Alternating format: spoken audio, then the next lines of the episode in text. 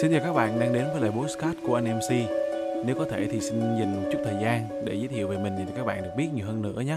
Đó là mình là một người dẫn chương trình tại à, đài truyền hình và mình thường hay theo sát các chương trình về tin tức, về công nghệ. Vì vậy à, một số những thông tin về thị trường công nghệ vừa qua đã khiến mình rất là để tâm. Chẳng hạn như đó là thị trường điện tiền điện tử cryptocurrency đã có sự sụt giảm cực kỳ nghiêm trọng và có sự xuất hiện của một dòng Bitcoin mới, đó là Bitcoin xanh của Trung Quốc, tên gọi là Chia, được thành lập bởi Bram Cohen. Đây là người tạo ra BitTorrent, cái giao thức chia sẻ tài nguyên trên mạng ngân hàng. Chắc là các bạn cũng biết. Nhưng mà ngày hôm nay mình lại muốn nói về một câu chuyện khác, nói về câu chuyện liên quan giữa Bitcoin và hội chứng hoa tulip đã diễn ra tại Hà Lan vào thế kỷ thứ 17 thực sự mà nói là mình muốn làm một số dài hơi hơn nhưng mà để dành những số sau để mình thu thập nhiều tư liệu hơn nữa Vậy thì bây giờ mình mời các bạn cùng nghe về câu chuyện hội chứng hoa tulip tại Hà Lan. Từ các bạn sẽ có những suy nghĩ.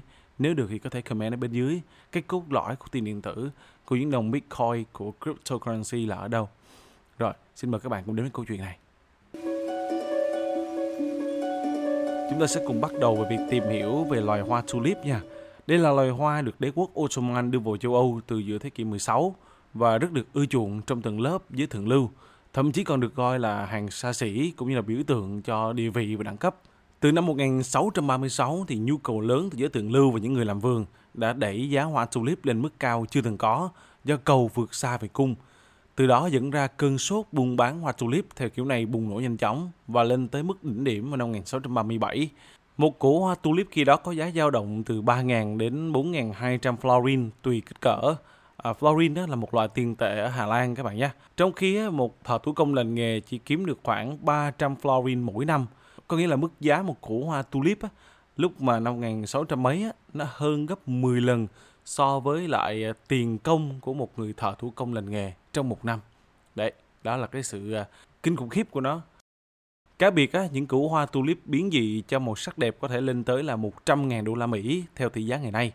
Số tiền này khi đó có thể mua được 24 tấn lúa mì, 48 tấn lúa mạch đen hoặc là 2 tấn bơ. Rồi, sau một khoảng thời gian tăng giá chóng mặt thì giá hoa tulip bắt đầu giảm đến mức không ngờ. Những người lái buôn lúc này hoảng hốt khi mà giá củ tulip giảm xuống chỉ còn 1% so với cách đây có vài ngày và thậm chí là còn giảm tiếp nữa. Hậu quả của sự sụt giảm này đó là lợi nhuận ảo trên các giấy tờ bị xóa sạch trong khi hàng ngàn người điêu đứng bởi vì phá sản hay nợ nần. Và sau đó 6 tuần, thì việc kinh doanh củ hoa tulip trên thị trường phái sinh bị cấm hoàn toàn. Thị trường phái sinh đó, đó là cái thị trường mà phát hành mua đi bán lại những công cụ phái sinh như là những công cụ về tài chính, hợp đồng kỳ hạn, quyền chọn mua rồi hợp đồng tương lai, những hợp đồng hoán đổi chứng quyền hoặc là quyền để mua cổ phần. Bởi vì chúng ta sẽ nói về một cái câu chuyện sắp tới, chúng ta phải dự đoán.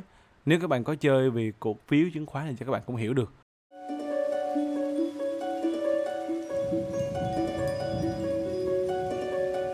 Những nghiên cứu về cơn sốt hoa tulip gặp rất nhiều khó khăn khi mà thực hiện do số liệu quá hạn chế.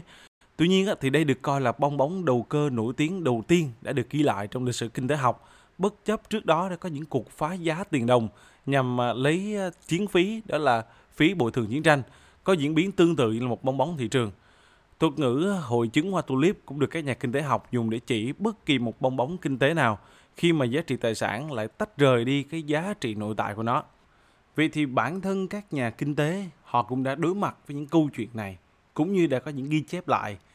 Nhưng chúng ta có thể thấy đó là trường hợp của Bitcoin quá giống với câu chuyện hiệu ứng hoa tulip. Đồng Bitcoin đã liên tục tăng giá mạnh và tới bây giờ thì nó đã rớt giá cũng mạnh như vậy. Trong phần cuối của câu chuyện ngày hôm nay, mình sẽ nhắc lại về một thực tế đó là Bitcoin liệu có đáp ứng được những tiêu chuẩn một đồng tiền bởi vì một đồng tiền được xác định bởi ba yếu tố theo ờ, CNBC. Đó là một tính bảo lưu về giá trị, hai đơn vị dễ tính toán, ba là vật trung gian để có thể trao đổi. Nếu xét vào hệ quy chiếu của ba yếu tố trên dành cho một đồng tiền thông thường á, thì dường như là Bitcoin khó lòng đáp ứng được cả ba. Vậy thì Bitcoin đáp ứng được điều gì hiện nay mà tất cả mọi người đều gọi là chơi Bitcoin, nhận được lợi tức từ việc gia tăng đồng Bitcoin – những hợp đồng phái sinh dựa trên Bitcoin để tìm ra lợi nhuận. Đó là câu chuyện về hoa tulip, một số chia sẻ nhỏ về Bitcoin, tiền điện tử, cryptocurrency. Còn ý kiến của các bạn như thế nào? thì à, hãy bình luận ở bên dưới nhé. Cảm ơn các bạn rất nhiều.